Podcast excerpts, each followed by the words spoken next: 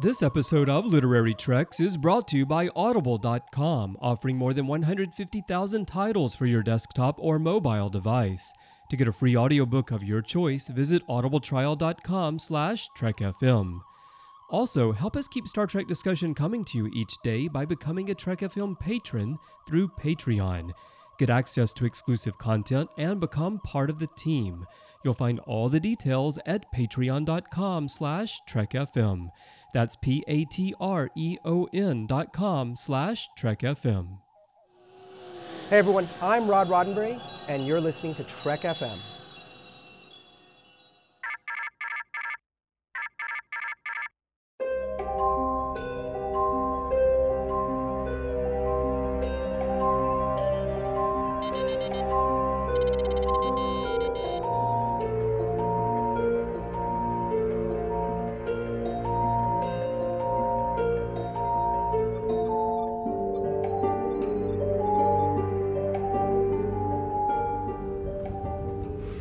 These books?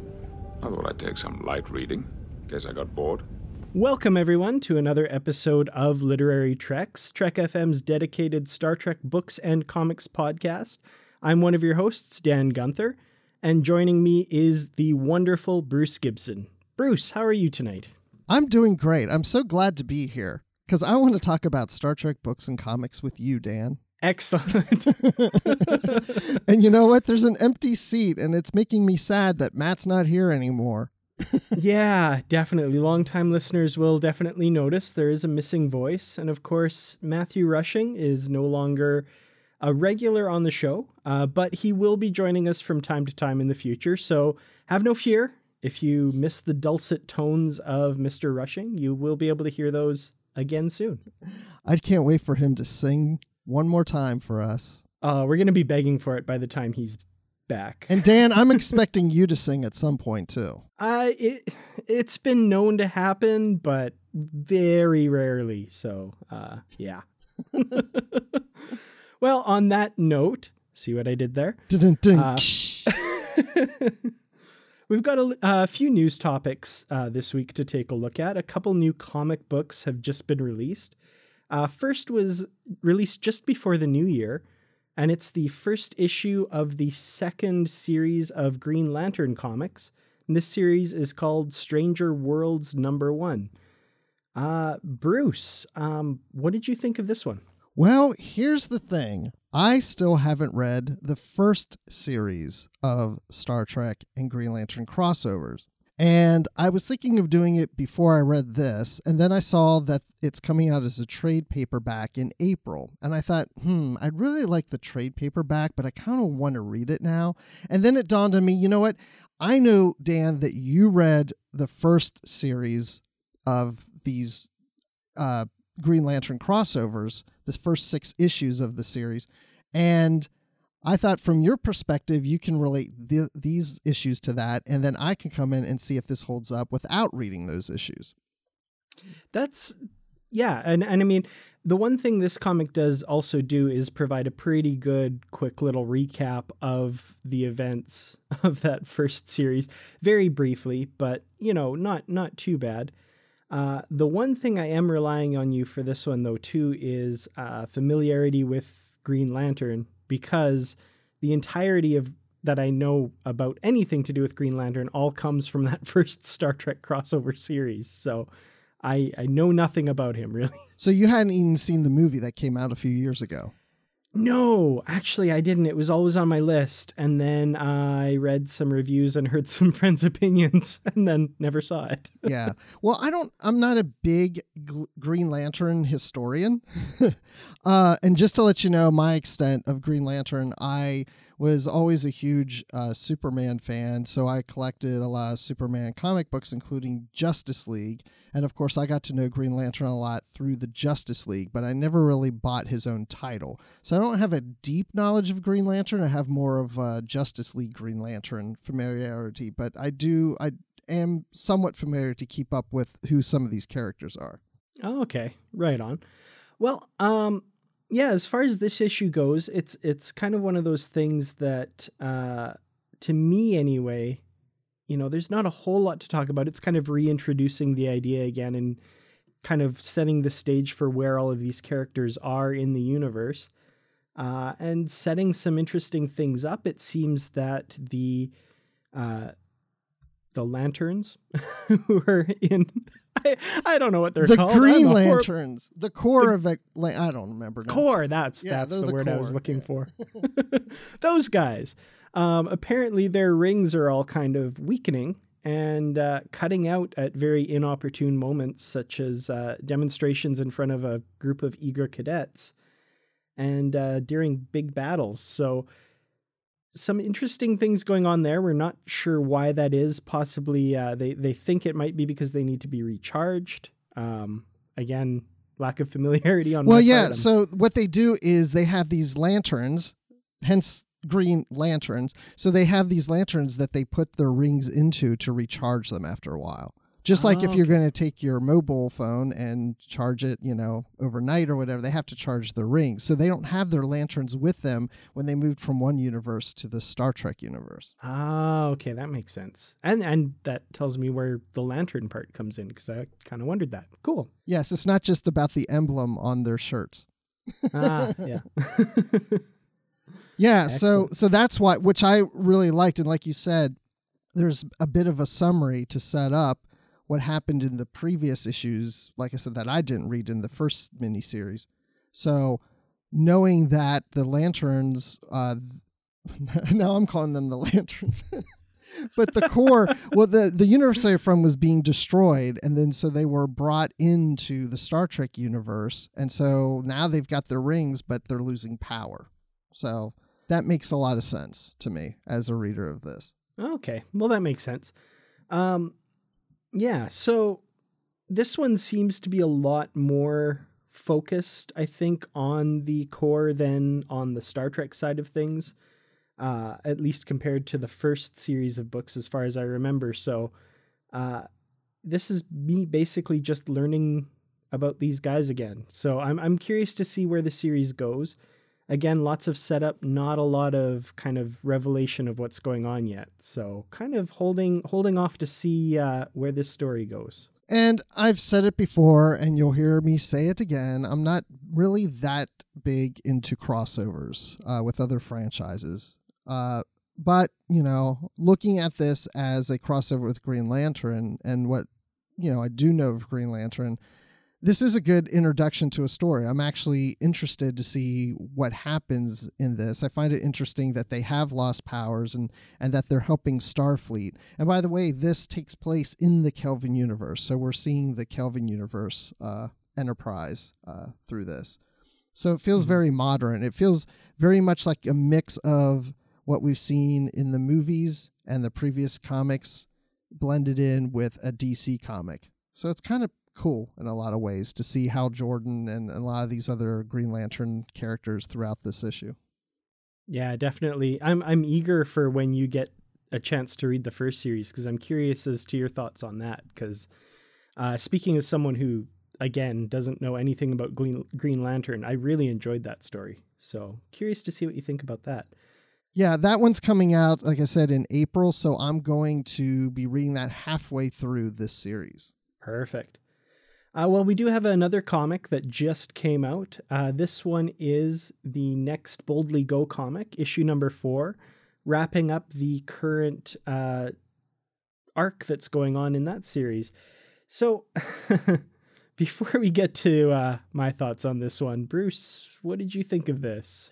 Well, I love the way you laughed. I think that's a bit telling. Um, I am a little mixed on it.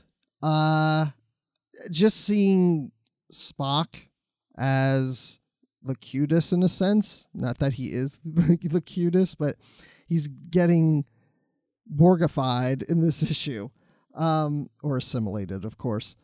But um, there's some issues with assimilating Spock because he's half human, half Vulcan, and I it it kind of makes sense that he's the Borg are trying to adapt him based on his logical side, but he can counterbalance that with his emotions, and it seems that in a in a way it confuses the Borg as they're assimilating him. They just don't know how to get to into his mind to assimilate him in the right way that he's able to then go from logic to emotion to kind of break the link and bust out from the Borg assimilating him. Is did, did I get that right? I I think that's what they're kind of trying to put across. Uh I'm gonna be blunt. I don't buy it. I think I I think Spock's ability to resist being assimilated and just uh, I I don't know.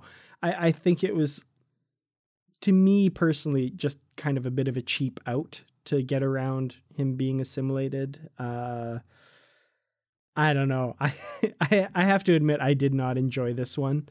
Uh, I thought it wrapped things up just a little too conveniently, a little too quickly. Um, you know, the Borg, they've already been so watered down by this point in the Star Trek universe that this just makes them totally impotent by the end here. And uh, I don't know, it's frustrating. It did feel too easy, didn't it? yeah, definitely. Uh, it, it it just feels like everything falls apart for them, and I guess they can defeat the Borg now. I just, uh man, I it, I think this would work better if they continued uh, building the story for f- a few more issues, where the Borg are harder to defeat than just uh, show up and defeat them in one issue. mhm. Uh, and then maybe I'd like to see more about the Borg trying to find the Narada and deal with the Romulans and just try to figure out what the Borg is what they're see the Borg trying to accomplish something than just showing up and attacking and then being blown up. But yeah, yeah, exactly. but it's hinted at that you know the Borg may return. So I'm hoping we get something like this is just kind of like a piece to a larger story that's going to come later.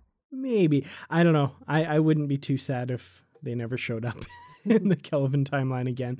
But I, I mean, I guess they're there, and the Borg are aware of them. So, like Picard says at the end of Q Who, they'll be coming.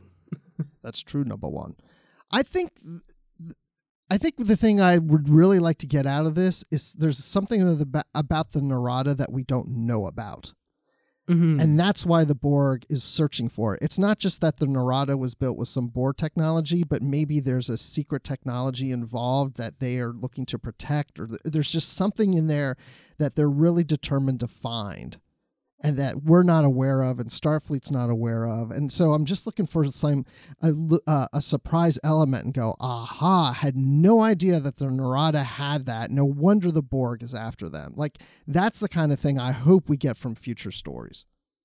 That makes sense. And and I think that's sort of the thing that I was waiting for the whole time. And then with them just kind of blowing them up, it just yeah, it just kind of fizzled out for me. So, yeah, from from your mouth to IDW's ears, like I'd I'd be on board if there was a deeper layer to it like that for sure. Yeah. Well, you know, there's more issues coming, so we'll we'll just have to wait and see. Absolutely. Well, we also got a sneak preview of the cover for Boldly Go number five. Uh, now, this one, just based on the cover, I'm excited about. I was a huge fan of Jayla in Beyond, and this cover looks really cool. I really love Jayla's look here. Yeah, I'm excited to see this because when it comes to movies, I like to see characters introduced in the movies continue on in printed form. And so it's great that Jayla is not just a thing in Beyond and that's the last we see of her, that we're actually going to develop her character and integrate her with the crew in some manner in these comics. And maybe it's her we see her going off to Starfleet Academy or maybe she's visiting the crew for whatever reason. I don't know. I don't know what the story's about, but to have her on the cover is very promising. And finally, one last little bit of news that I just stumbled across today. Uh, last year, of course, we had Star Trek as a whole, its 50th anniversary. But this month, January 2016, actually marks Treklit's 50th anniversary because James Blish's Star Trek number one first came out in January of 1967, apparently. So, how cool is that? 50 years of Star Trek books. Wow, I didn't even realize that. That is so cool. Yeah, I just uh, I stumbled across that. Um, I should give credit to the user who pointed me to that, but I don't remember. It was on the Trek BBS, uh, and yeah, somebody pointed out that it was 50 years ago this month that we got our first Star Trek print. That is awesome. And so I okay, so I have to admit when the 25th anniversary came out, they came out with the a reprint of the James Blish stories in three volume paperback set. And I debated Right, yeah. back and forth if I was going to get those or not. Should I? Shouldn't I? Because I was kind of like, well, there's so much Star Trek to read. I already know those stories from the episodes, but it would be kind of cool to have them. And I didn't get them, and I always regretted it. And now for the 50th anniversary, there was a volume of all the stories at Barnes and Noble one big hardcover, and I bought that. And I've already Mhm. started re- reading some of it, so that's pretty cool. That it's been 50 years. Yeah, definitely pretty cool. Uh, okay, so I I did quickly find it on the Trek BBS. Uh, somebody with the very catchy name of Ryan one two three four five zero actually pointed that out uh, on the Trek BBS, and uh, yeah, so that's that's pretty cool. I do remember those 25th anniversary volumes, and I think that might have been some of the first Star Trek in print that I actually ever did read, uh, because I remember our local library uh, carried a bunch of them, and I remember that that 25th anniversary logo on the front, and flipping through and thinking, "Wait a minute, this is an episode," and then, "Oh, that's what these books are about." Very cool. Yeah. So happy 50th anniversary to Star Trek books. yeah, I, I mean, this is like an anniversary show. This is our 50th. now that's exciting. Awesome. Well, what better way to celebrate the 50th anniversary of Star Trek books by listening to past episodes of Literary Treks and subscribing if you haven't already? You can find us wherever you get your podcasts. If you're an Apple user, we're of course on iTunes. While you're there, be sure to hit that subscribe button and leave us a star rating and review. This really helps us rise in the search results on iTunes and makes it possible for more Star Trek book fans to find us. If you're not an Apple user, we've got you covered as well. You can find the shows on Stitcher, TuneIn, SoundCloud, Windows Phone, and of course, you can stream and download the MP3 file from our website and grab the RSS link there as well. If you'd like to get into contact with us, we have a form on the website at trek.fm slash contact. You can leave us a voicemail there as well. Just look in the sidebar on the show page or go to speakpipe.com slash trekfm. We're on Twitter at TrekFM and on Facebook at facebook.com slash TrekFM. While you're on Facebook, we also have the Babel Conference. Just type the Babel Conference, B A B E L, into the search field on Facebook, or go to our website at trek.fm and click discussion on the menu bar. Now, Bruce, what's another great way that you can connect with literary trek specifically? Well, you can go to Goodreads. And uh, Goodreads is a website where people discuss books. And of course, we have a group in there so we can discuss Star Trek books. So if you go to Goodreads and search for literary treks, then you can, I guess, register or whatever. You click to join, and we get an email to approve you to get in the group. And in that forum, you can discuss Star Trek books about what we discussed on the show or just any Star Trek book that you're reading and discuss it with other Star Trek book fans. Awesome. Well, what do you say we get to the feature and start talking about this week's novel? I'm looking very forward to it. Well, this week we've got a brand new TOS novel to talk about Christopher L. Bennett's The Face of the Unknown, the uh, January novel for 2017, kicking off the new year in Star Trek literature.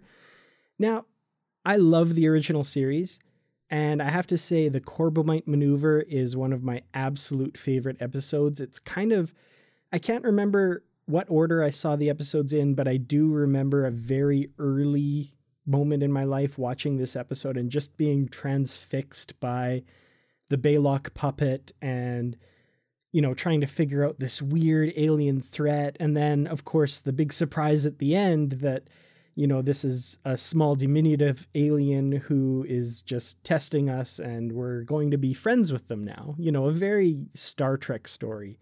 And uh, it's really cool that we get a sequel to that story in this one. And it's very odd to me that we've never had a sequel. And as we were talking about, 50 years of Star Trek book publishing, and we've never had a sequel to this episode. And it just amazes me that with all the books out there, that there's still so much to mine. And and this is great. Now, this episode uh, the, of the Corbin, Corbomite maneuver was never like a big favorite of mine. As a matter of fact, when I was a kid, I remember my dad watching it, and I thought, okay, that's really weird because that little kid sounds like a man, and that's kind of freaky. And and at the end credits, I always see that puppet, and I always thought that guy's kind of scary. And then I found out later he was really a puppet, and I'm like, what what what is this show? I'm going back to watch Six Million Dollar Man. But now, of course, I love it, and uh, and so it's very surprising that we've never had a sequel to that episode, and I was pumped to read this book because of that. Absolutely, yeah. I I, I know they've gotten like a few name drops here and there in you know Trek literature. Never ever mentioned again, as far as I know, in like canon Star Trek. I don't think they've ever even been name dropped or anything in Deep Space Nine or or TNG or anything like that. But uh, reading the uh, acknowledgments to this book, it's interesting that um, Christopher Bennett says that he always wanted to write the definitive book about the First Federation, and I think that's that's definitely uh, something he's really accomplished here. This was a really cool look into that civilization and, what they're all about. I, I do remember as a kid hearing the name First Federation and like, oh, what does that mean? Was there like a United Federation of Planets before ours, or or like what was that about? And that we finally get some of those answers here and finally get to understand a little bit more about that culture was really exciting. And I remember reading uh, Christopher Bennett mentioning on his uh, blog that the first Federation was briefly dealt with in the mirror universe of the Shatner verse books. Oh. Uh, and also that it was in uh, the Next Generation novel, uh, Gulliver's Fugitives, which right, I think yeah. was the very first Next Generation novel I ever read. But I don't, I mean, that was such a long time ago, I don't even remember. But again, I don't think they were like huge, huge folk, folk, them I don't think they were a huge focus. The First Federation was a huge focus in those books. So this is truly, as Chris wants to do, make this the definitive book for the First Federation. hmm So kind of the first big surprise we get in this book is, uh, you know, you understand from the Corbomite maneuver that the Balok puppet is just um, just that, a puppet that's designed to look scary and intimidating but doesn't actually represent a real person. It's just there to frighten the crew of the Enterprise. But in this novel, we learn that they are actually based on an actual race of beings called the Dasik or the Dasik. I'm not sure how to pronounce that. Yeah, I was thinking I th- Dasik, but Dasik. Okay, we'll we'll go with that. Um, and yeah, so these were a, this was a race of hunters uh, that once conquered the the entire galaxy it almost sounds like. But then for reasons that are kind of unknown at the beginning of the novel anyway they disappeared from the galactic stage and uh, kind of survive as cautionary fairy tales in uh, for Balok's people the Linnik but by the end of the novel, of course, we learn a lot more about the complicated relationship between them. Um, I was that aspect of the story. What did you kind of think of uh, how that played out? I really like this because when you watch that episode, you think of the puppet as just being that. It's it's a made up figure. Um, and maybe some people thought it was based on a real race, but I never really did. Mm-hmm. And so to find out that they've almost become a myth to Balok's people, uh, stories that like you mentioned they they tell their children and they're fearful stories. They're you know these are like you know the boogeymen of you know their their species. But it's based on this real race that had once enslaved them years and years ago and using mm. Balok's people for their intelligence. And but because physically they aren't as big as the Dasik that they were able to turn the tables on the Dasik and basically were I don't want to get too far into it yet, but you know, they just they they conquered them and left. and like you said, the Dasik were kind of gone for for long periods of time. So I was very encouraged by the fact like this scary looking puppet that I used to see at the end credits was actually a real race, and that we're actually going to see them in this book. And as as a kid, I used to think they were scary and to find out they were fake and now that they're real, I'm like, yes, this is this is awesome. I just thought this was like like in my mind as these characters are being portrayed in the book, I kept trying to picture them actually looking more physically real that their mouths actually Mhm. move correctly in their eyes and, and that they're not so mechanical and i saw them as being you know very kind of tall and dominating. And and, and i just tried to picture their voice as being real deep. And i mean it was just like so cool they came to life is what i'm getting at. They came to life for me. And after all these years it's so nice to see that vision of a of an alien scary creature come to life. Definitely. I, I had very much the same experience, you know, trying to picture exactly how they would move and how they would talk. And I kept putting in Balok's fake voice for them, especially with uh, the the war leader or the force leader speaking. It's like, we will rain upon them their doom. I was like, yes, this is awesome. You know, if you ever reread the book, give them a different voice. Maybe a really high pitched voice. Maybe they talk like this, like or like Mickey Mouse, and you know, or whatever. that would actually be funny. Absolutely. Uh, one thing you could definitely tell was I, I think Christopher Bennett had a lot of fun uh, writing a lot of their dialogue in particular. And I, I, I picture him thinking of that Balok voice as well, because so many of those phrases that they say and, and uh, kind of over the top villainy um, on the part of a few of them anyway. Uh, it was really, really entertaining to read for sure.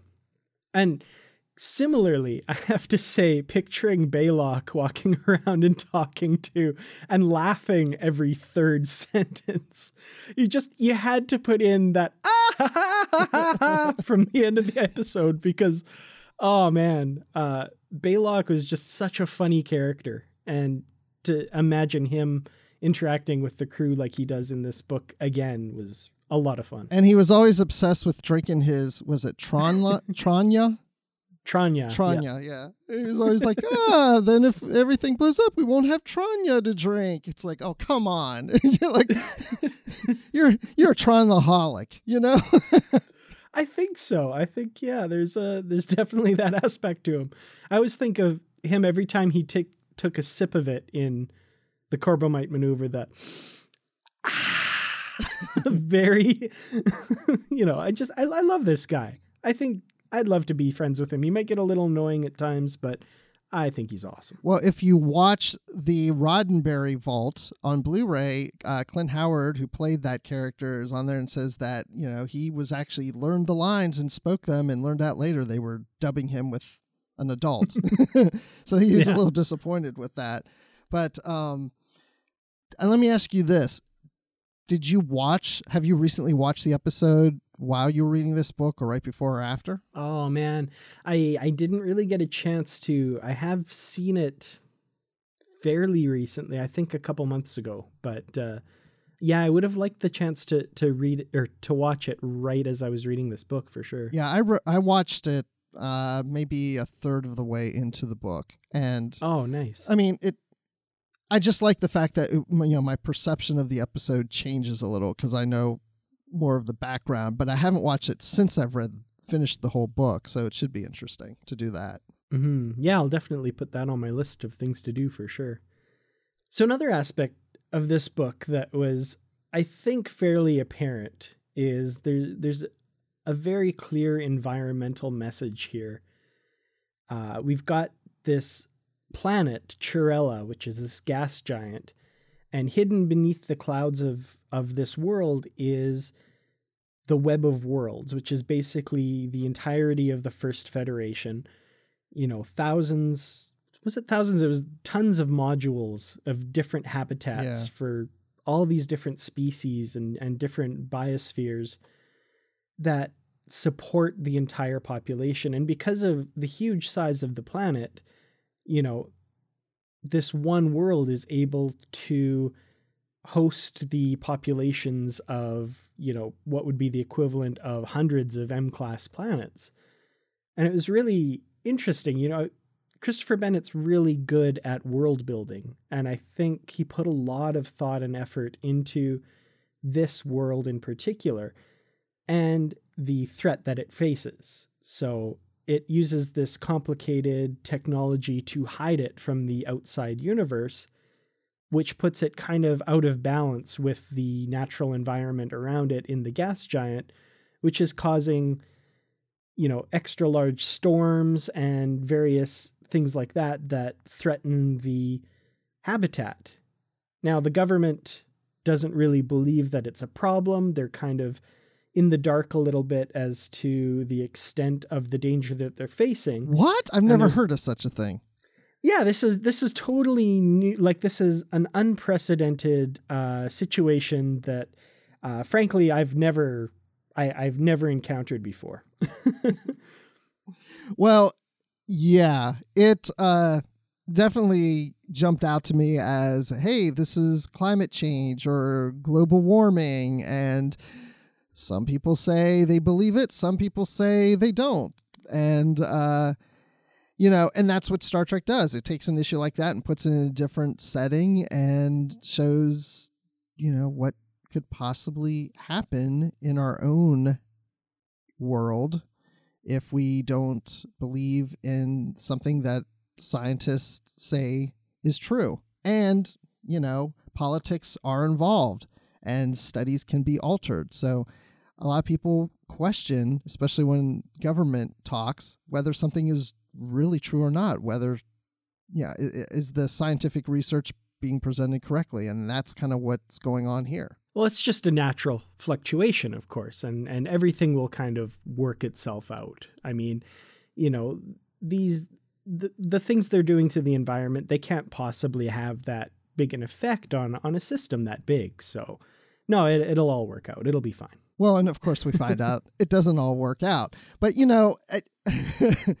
I mean, this is of course, know, we're going to get a little political here, but this is of course the author's uh, views in a lot of ways on global warming, and uh, that we should listen to the call and what science is saying, and that it's not maybe just a natural thing; it's man-made or caused by man, and. Uh, and maybe it is and maybe it's not. I mean, everybody can have that debate. But in this story, we're finding out that it is caused by these races of beings because as you're saying, Dan, in explaining this, that they're trying to hide on this planet. And this is like a gas planet. This is something larger than Jupiter. And I think it was like four or five times bigger and can host all of these different races in these worlds that could be about the size of like half of the United Federation of Planets which which is mind boggling in itself to even th- I had to get my head around that for a while but mm-hmm. but it's it's really cool to think about that. But they're using that atmosphere to hide themselves so that Dasik or any other race doesn't find them. They're trying to be protected. But after hundreds and thousands of years of just and, and that's what I'm saying. It was a long period of time of them just kind of taking this atmosphere and manipulating it and creating energy. And then the energy creates heat. And then they have to create another kind of energy to calm down that heat and, and so on and so forth. That at some point something's going to break. And so things start to get a little more violent. But then the government doesn't want to stop it because then they'll be exposed. And so to avoid that, they tell people, well, you know, this is natural. It, it's all going to work out. It's all going to be fine. And if that were true, this wouldn't be much of a story. So, of course, it's not all going to be fine. And so that's where our story goes to uh, some destruction that starts to occur. And like any great Star Trek story, you know, things come to a head just when our heroes happen to arrive on the scene. Yes, and just like any good story, Kirk tries to help them out and things don't always go well, and then they blame it on him. exactly. It's yeah. his fault. We could have survived this if it wasn't the Enterprise and Kirk getting involved. So, yeah, of course, with the story, like you say, Kirk becomes the scapegoat in this when in fact in true starfleet tradition all all we were trying to do was help you know all these aliens don't understand we're just trying to help but uh, I really liked that idea because a lot of times when people are in a situation and, and they're surrounded by it, you can kind of become blind to what's happening around you. And it really sometimes takes that outsider's perspective to really take a look at things and realize what's happening. So, Spock, for example, examines the calculations of these dissidents who have, you know, employed these scientists to figure out what's going on. And he looks it over and says, no, this is real. Like, this is actually happening. But unfortunately, the uh, member of the First Federation, who he's become quite close to, whose name I can't remember at the moment. Uh, um, Nis- Nisu. Nisu, right. Um, Nisu, unfortunately, is just far too close to the situation. And so she believes that it's Spock's emotions that are ruling him. Now, we, of course, we know Spock, and we know that that's not the case. And in fact, it's the emotions of this uh, Nisu person who is really guiding her actions and not letting her see what's actually happening. And I thought that was a really interesting tack for the story to take. Uh, just the idea that Spock would be blind because of his love of his captain and wanting to exonerate him, that he would throw in, throw in with these rebels to spout these lies. And I think it's just perfect that this char- the character of Spock is used that way because, as we all know, he wouldn't be influenced that way. No, because uh, you know he's not going to make decisions based on emotions. At least in this particular case. Um, True. but uh, and it and and that's what's interesting about uh, Nisu. Uh, she's chief protector of uh, the planet, almost like a security chief of the First Federation, and to accuse him of believing in something because she thinks it may be an emotional response or whatever. I mean, that again, that's very similar to our own society in this world today. I mean, a lot of people do make decisions on emotion, whether the reaction should be true or not to what the facts are. And again, facts can be manipulated into any way people want, and people will believe or not believe those facts based on emotion or other beliefs. So, you know, I'm just kind of rambling on about it, but you know, it's it's these things in this book that make me think about what we're going through now. Hmm. Yeah, definitely. And I think it's it's always good to kind of take that time to self-reflect a little bit and and try and figure out if your immediate gut reaction to something is based on kind of a logical thinking through of things or is it based on emotion. And I mean, that's very true for all sides of any debate, really. And uh, like you say, your beliefs really will dictate where you go in that. And it's interesting you bring up. Um, we talked a little bit about emotions uh, driving situations. We've got another interesting situation brewing in the web of worlds that feels very familiar in a lot of ways to a lot of things that we see every day in, in today's world. And that's the idea of fear and overriding fear dictating our actions and dictating what we believe, basically. So the government is afraid of what's outside of the world. And like we've said, they refuse to believe the findings of these scientists they hear what they want to hear.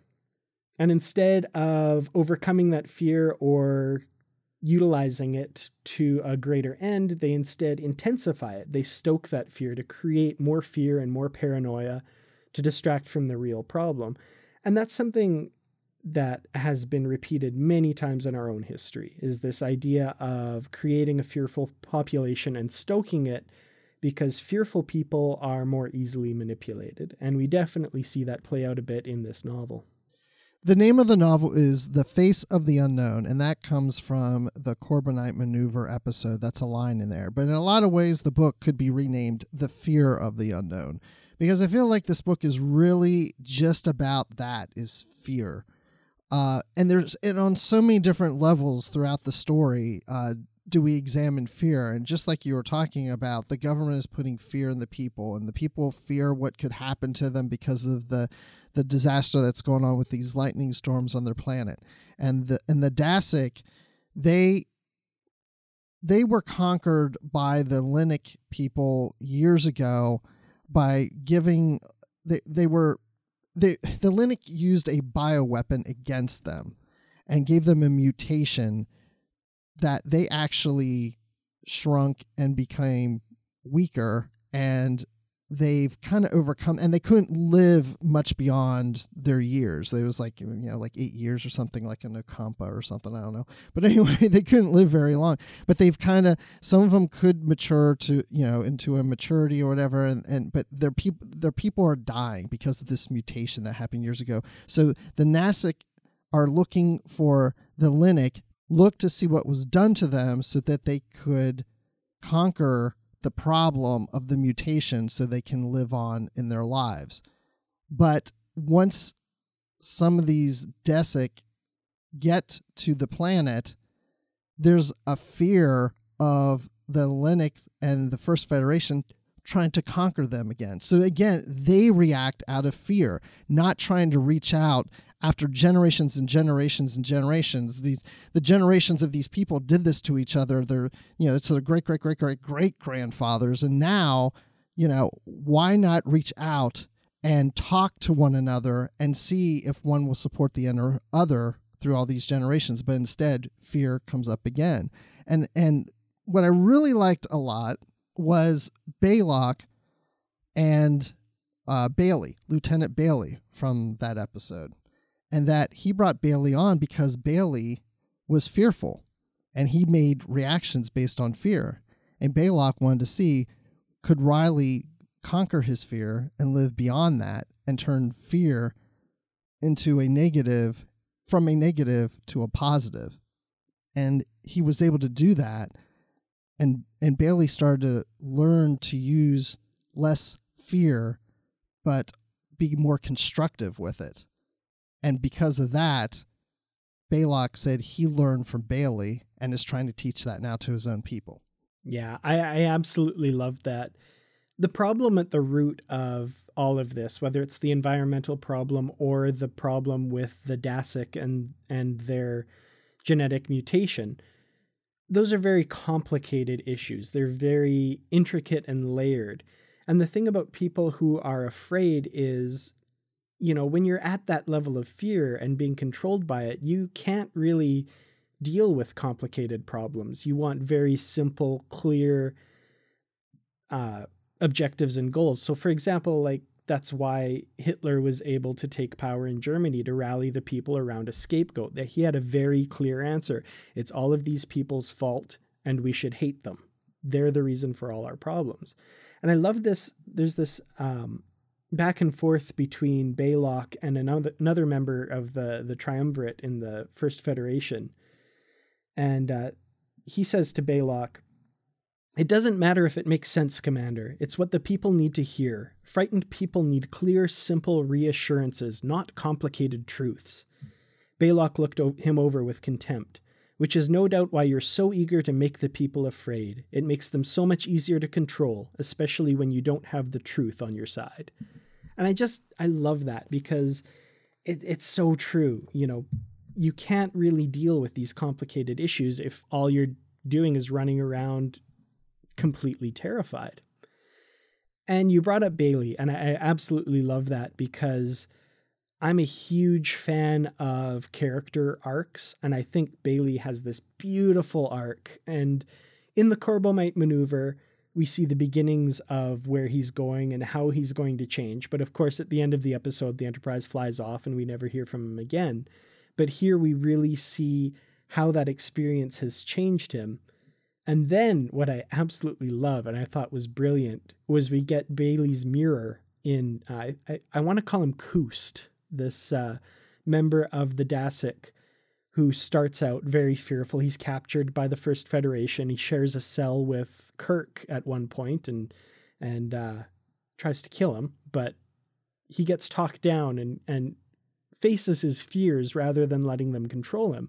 And at the end, he's named as a delegate to the First Federation. And I see his path taking much the same as Bailey's. he would never admit it. In fact, several times in the book, he says, I fear nothing. But he, re- he and his entire people have been uh, governed by fear this whole time.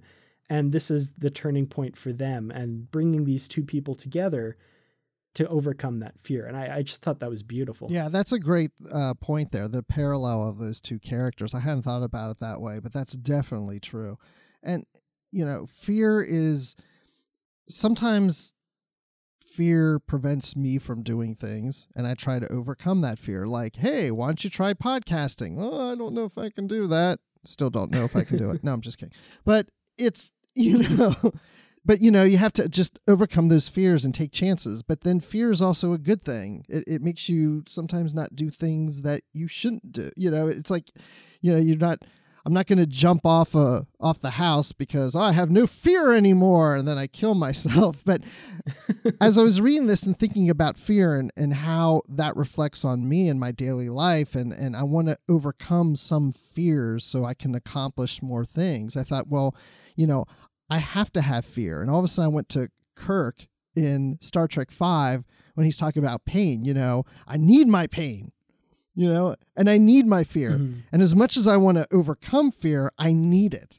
So I really liked, again, how the book made me think about something even beyond the page and just thinking about fear in general and how it relates to my life. Yeah, absolutely. And I mean, yeah, fear does definitely have its place. I mean, it, it, it's an evolutionary thing that uh, that is very important. I mean, you can't just run blindly into the tall grass because you're going to get killed by that big snake there. so, you know, fear is definitely a good thing, but it's never a good thing to let it completely rule your life, as I think a lot of the characters in this book and in my day to day life that I see and at points in my own life, I think has happened. And, uh, yeah, no, it's definitely something that should be mediated. And um, I think Christopher Bennett does a really good job of of getting that point across here. Kind of speaking of emotions in general, I think we alluded to it earlier, but uh, there's there's a really interesting through line in this story concerning Spock. So this book takes place at a very specific point in Star Trek history. It's kind of in between the original series and going into the animated series. And one thing that I found really interesting that I never really thought of before was uh, the third season of Star Trek has a lot of failings and a lot of interesting roads that it took. And one of them is in the character of Spock. You know, he had a lot of experiences in the third season that were a little out of character, and I never really gave it much thought other than, well, it's the third season, and, you know, things kind of went off the rails a little bit. But another thing that I think Bennett does just brilliantly here is explain some of that. So in the Cloudminders, for example, he's outright flirting with Droxine. And we're not given any indication in that episode that it's anything other than the fact that she's kind of hot. and, you know, I, I love that uh, Bennett has Spock kind of reflecting on that in this and saying, like, what's going on? Like, something's going on with me. And he comes to some really interesting conclusions about uh, specifically what happened to him in Amok Time and getting spurned by T'Pring and feeling that uh, he doesn't have something that's very important to Vulcans. He doesn't really have that to um, contribute to his society, and that's you know becoming a husband and uh, creating children. And right, because that's really his fear. Int- his fear is not having that legacy. Yeah, exactly. And it ties in really nicely to that. Absolutely. And I thought that was just a really interesting place to take uh, this story and this character. Well, and not only does that help to explain some of the odd behavior that we might attribute to Spock in that third season, but it also shows that he's trying to evaluate what is his ultimate goal. Where is he trying to go? I mean, is, does he even have a career in Starfleet? You know, what what is his next thing? What is his future? Which, of course, leads us to the events that precede the motion picture. So it is a kind of a, a great bridge between the third season and the motion picture and the animated series, uh, as you mentioned. Mm-hmm. So I really like that. and again, that's the great thing about these novels is like you know it ch- it can change your perception and look at at these episodes and these movies in a totally different way. And I just love, you know, it's not there to fix mistakes, but it does. you know, Mhm. and it just Yeah, enhances absolutely. stuff. It, it's really great. I love that stuff. Yeah, and I mean it's it's kind of something that Christopher Bennett's really been known to do is to take things that were considered like continuity errors or mistakes and uh, really fixing them. I mean, his Department of Temporal Investigations, that first novel, was basically about rectifying all the incons- inconsistencies in time travel.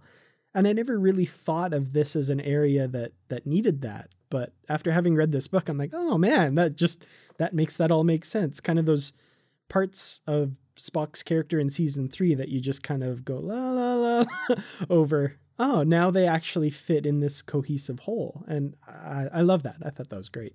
Well, and the other thing I read in uh, Bennett's blog is that his original intent was to build this story after the motion picture Mhm. in the movie time frame, the movie era. Uh, but the editor suggested it take place during the original five year mission because we're in the 50th anniversary of that show.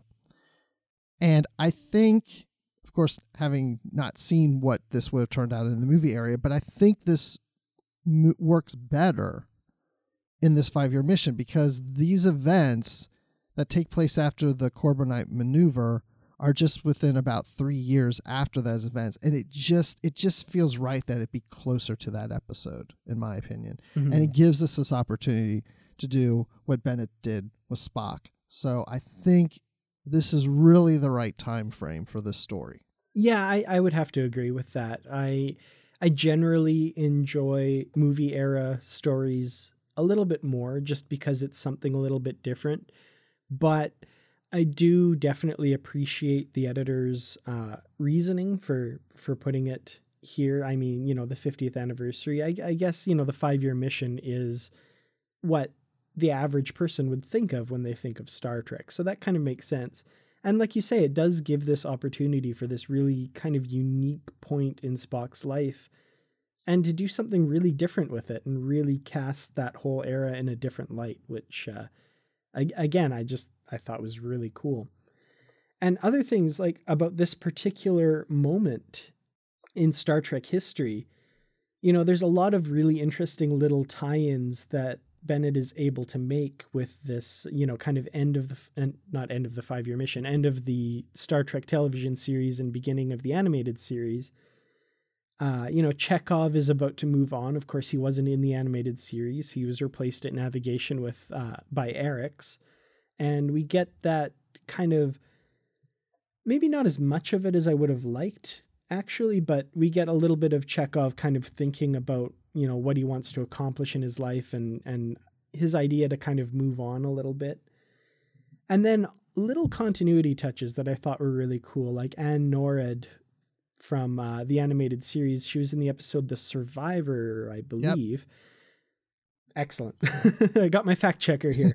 Uh, you know, and just little things like that, and name dropping Carter Winston as her uh, her missing fiance or husband. I'm not sure, but uh, it was really it's really cool to to bring in these parts of Trek continuity that are usually kind of ignored by the the wider Trek universe. yeah and i remember there was a brief very brief mention about there being like a second lift on the bridge it, Mm, it was right. like i ha- almost had to it like went by me at first. So i was like wait wait wait. Did i just read that? Oh yeah he does say you know there's a s- second entryway or something to that effect which meant me went okay that that's the probably the other lift. Okay that's cool. So yeah i was seeing how the animated series was kind of brought in and uh you know Arex was going to join the team after Chekhov leaves, and that's a nod to the the Latter Fire that came out earlier in the year because we saw that Mhm. transition take place there. So Yeah. yeah. it was it. Those little connections are just fun if you're if you follow all the Star Trek lore that's out there. I was waiting for it as I was finishing just the last few pages of the book just today, and uh, I, I I'm not sure if I'm thankful that he didn't do it or or or wish that he did, but I was waiting for Kirk to look around the bridge and comment that like everybody everybody seems a little bit more animated today or something like that. I, I, I think I'm glad he didn't do that. but if I were writing this novel, the temptation would have been so great. oh my gosh. That's something I would say. I can't believe you went there. exactly. This is this is why I don't write Star Trek novels. They just throw that right out. Or maybe say Kirk's like, you know, well, you know, I have to get up early tomorrow. Saturday mornings just aren't going to be the same for a while. Oh, that's good. That's good. should have uh, Aaron Harvey on to uh, talk about this one. we should. We should read the logs from the animated Yeah. series. You know what? There's just okay, everybody, listeners. I'm just going to let you know. Now that Dan and I are doing the show, we're like, oh, well, what do we read next? And the list is just getting longer and longer and longer. Oh, we want to do this. Let's read this. Let's. I mean, we're open to everything. We're going to be reading books right up to the Vulcans land in 2063. like, I mean, we've, yeah, we've got so much on the plate here. But yeah, so this novel in particular, um, The Face of the Unknown, if you were kind of going to kind of give your final thoughts and uh, what you would rate this one, what would you say? Well, I enjoyed this probably more than I thought I would. I was excited to read the book, but I don't really know what. I, I don't think I really had any high expectations, but it really was a very good read. Uh, no pun intended to Goodreads website. Uh, so I would say that I would give this four and a half out of five lightning strikes. Ooh, and those are like continent-sized lightning strikes, so that's that's pretty. They can huge. disrupt a whole world. Wow.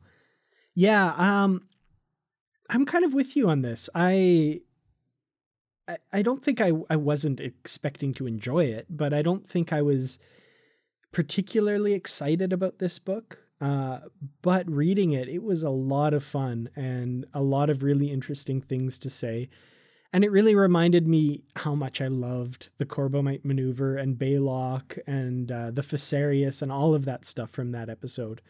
So I had a really good time reading this book, and with it tying into the third season in ways that I I hadn't thought of, I thought that was just kind of icing on the cake. I'm I'm a continuity buff. I love that continuity stuff. So uh, that was all really great, and I think I would have to give this one probably four bowls of Tranya. Mmm. Let's drink up.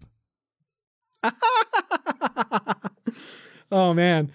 I need to get that sound effect and put it there. I should have prepared that. You've been practicing that laugh, haven't you? oh man. it went through my head every single time Balok laughed in this novel. So- well, I really enjoyed talking about that book and reading it was great too. It just really enhances the Corbomite maneuver episode for me. And like I said, as a kid, that episode I saw that I was like, what the heck? I have no interest. And now I'm into the episode and into the book. It's just exciting and I, I love it. Did you have like the Corbomite maneuver music going through bum bum bum bum bum bum bum bum bum bum bum bum bum bum bum bum bum bum. Actually, I did, and it it when I heard it in my head, it was you doing what you just did. Ah, oh great! I almost had another. It's like I can hear Dan doing the music. See, we're getting you close to singing for us. We're getting It there. was. I mean, that was that was pretty close. Your your one but was just a little too sharp, but everything else was perfect. It's, it's kind of pitchy, kind of pitchy. well, if you want to uh, continue to hear me almost sing, or maybe you don't and uh, want to make that clear, Just write in and uh, complain. No, I'm sorry. yeah, you can absolutely do that.